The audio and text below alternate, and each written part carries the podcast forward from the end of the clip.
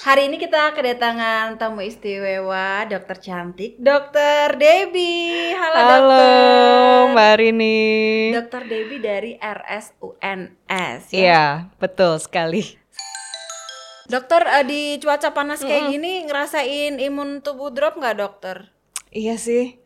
Iya, capek, Cukup panas. Capek Iya. panas ya dokter. Kalau aku biasanya pertolongan pertamaku adalah kerokan dokter. Hmm, Ya. hmm. Nah ngomong-ngomong soal kerokan dokter, kan ini aku udah dewasa ya dokter, Iya. udah emak-emak dokter. Apa kerokan tuh kayaknya hal yang wajar sekali. Iya. Tapi kalau untuk baby gimana nih dokter? Aku mau tanya soalnya kemarin lumayan cukup viral Mm-mm, ya, mm-mm. baby Iya. dikeroin sama babysitternya, terus Iya. mamanya marah-marah dokter. Mm-mm, mm-mm. Ini gimana dokter menurut pandangan dokter tuh eh, kerokan boleh nggak? Eh, eh, kalau kerokan untuk anak ya, terutama untuk bayi ya, memang ya secara medis kita di sini berbicara medis ya. Kalau untuk kerokan pada bayi itu memang sangat tidak dianjurkan sih, Mbak Rini. Oke, nggak boleh Nggak boleh. ya, moms.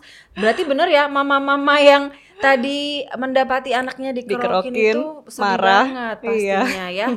Kalau sebenarnya pandangan medisnya itu eh, kenapa sih nggak diperbolehkan gitu dokter?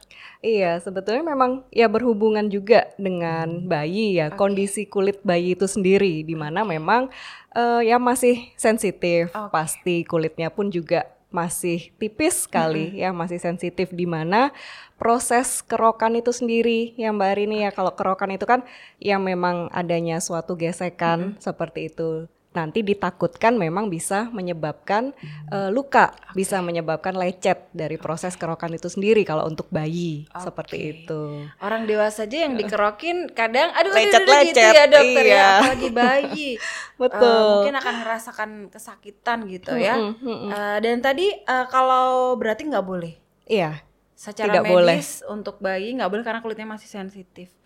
Kalau ada nih ya dokter eh, bilang bahwa nggak apa-apa kerokin aja. Soalnya supaya peredaran darahnya lancar. Itu bener atau enggak sih? Oke, ya sebetulnya kalau untuk eh, memperlancar peredaran darah, ya memang dengan proses kerokan itu sendiri ya, dengan kita eh, memberikan gesekan, kita mengerok seperti itu memang mengharapkan eh, memperlebar pembuluh darah seperti itu hi- sehingga efek yang diharapkan ya badannya jadi hangat, jadi memberikan rasa nyaman seperti itu. Tapi itu memang untuk orang dewasa. Kalau untuk bayi ya balik lagi karena memang beberapa faktor tersebut eh, kulitnya sensitif, kulitnya masih tipis sehingga takutnya dapat menyebabkan lecet di mana itu nanti malah eh, memberikan efek samping justru dengan lecet itu tadi eh, bisa membuat luka. Nah, di situ nanti bisa masuk eh, malahan bisa membuat eh, fokus infeksi sendiri ya eh, masuk bakteri, masuk virus malah nanti jadi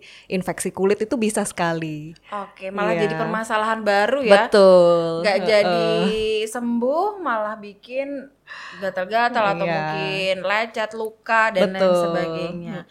Nah kalau tadi ya karena ini eh, kerokan itu kan adalah sesuatu di hal yang apa ya kalau orang Jawa bukan Ja- Jawa sih orang Indonesia pada umumnya kerokan itu tuh jadi hal yang kayaknya itu lumrah wajar, ya. gitu. Apalagi kalau misal kondisinya lagi drop gitu ya. Benar, ya. Eh, karena memang apa di musim-musim yang seperti ini kan banyak gampang banget sakit gitu ya anak-anak kita gitu. Terus eh, daripada banyakkan minum obat gitu ya, dikerok aja gitu. Mm-mm. Berarti nggak boleh ya? Iya, tidak boleh. Tidak boleh. Berarti mitos-mitos itu untuk apa menyembuhkan eh, baby kita itu hanya mitos. Eh, dengan kerokan. Iya. Eh, Oke. Nah, kalau kayak gitu dokter, alternatifnya apa dokter yang aman untuk uh, bayi kita? Oke.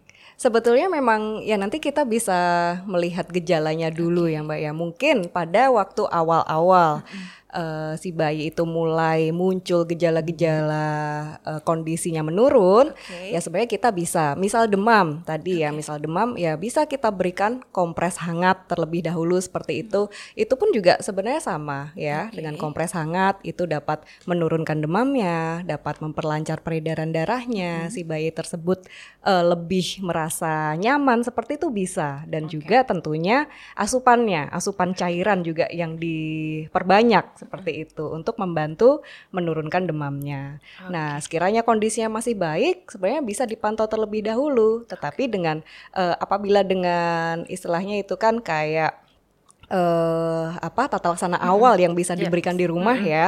Apabila memang uh, dengan tata laksana seperti itu kondisinya belum baik-baik, mm -hmm. nah silahkan nanti kalau sekiranya mau diperiksakan ke dokter, ke dokter itu okay, malah ya. lebih baik seperti itu daripada dikerokin itu tadi. Betul. Ya, berarti uh, untuk moms dan paps yang masih mewajarkan kerokan ini harus di stop ya.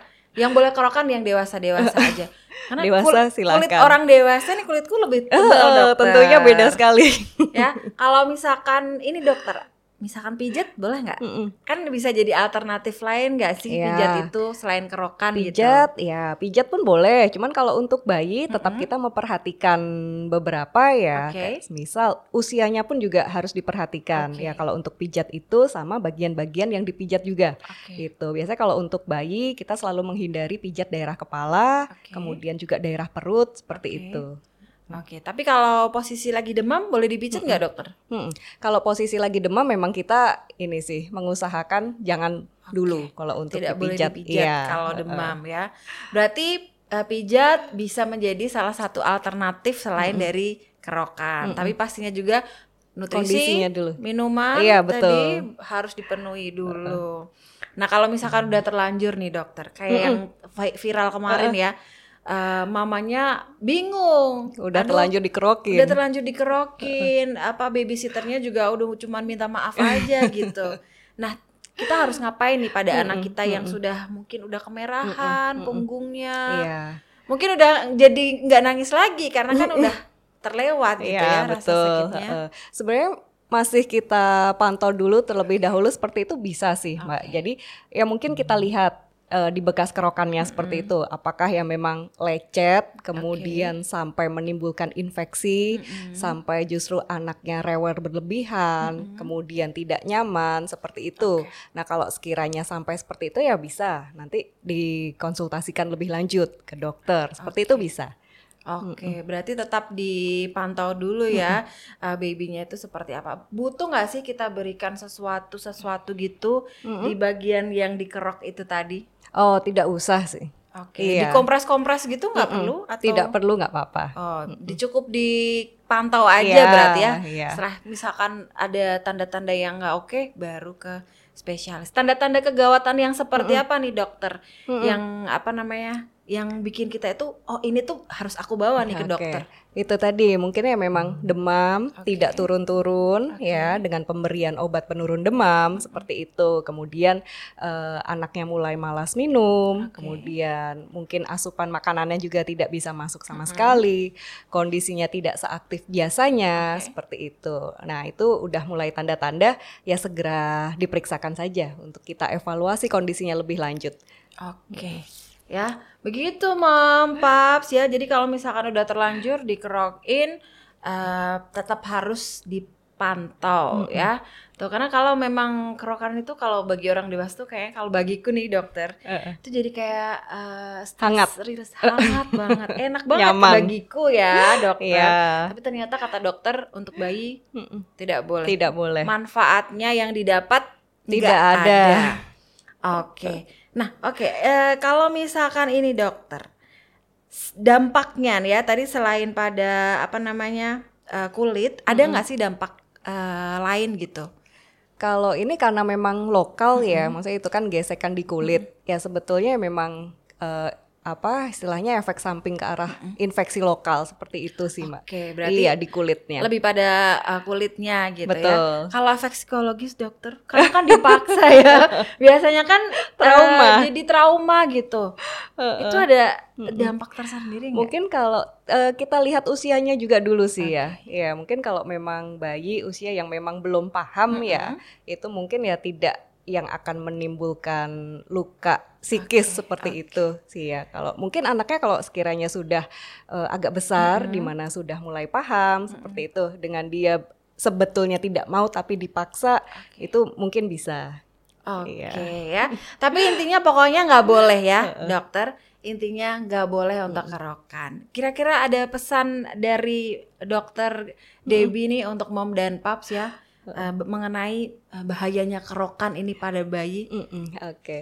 uh, jadi sekiranya memang uh, para uh, mom and dad ya di rumah yang kalau sekiranya si kecilnya mulai merasa kondisinya menurun, ya sebenarnya kalau untuk uh, tata laksana awal-awal di rumah itu ya bisa. Silahkan apabila si kecil demam bisa diberikan kompres hangat ya di bagian lipatan-lipatan tubuh.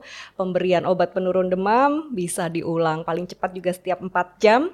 Kemudian jangan lupa juga perbanyak asupan cairannya seperti itu. Nah itu uh, hal-hal yang bisa dilakukan di rumah ya. Kemudian apabila memang dengan uh, seperti itu masih belum memperbaiki kondisi si kecil hmm. ya segera saja dibawa ke dokter ya untuk di diperiksakan lebih lanjut terkait dengan kondisinya. Oke ya, terima kasih Dokter Debbie. Sama-sama. Sampai jumpa di podcast selanjutnya. Bye bye, Moms.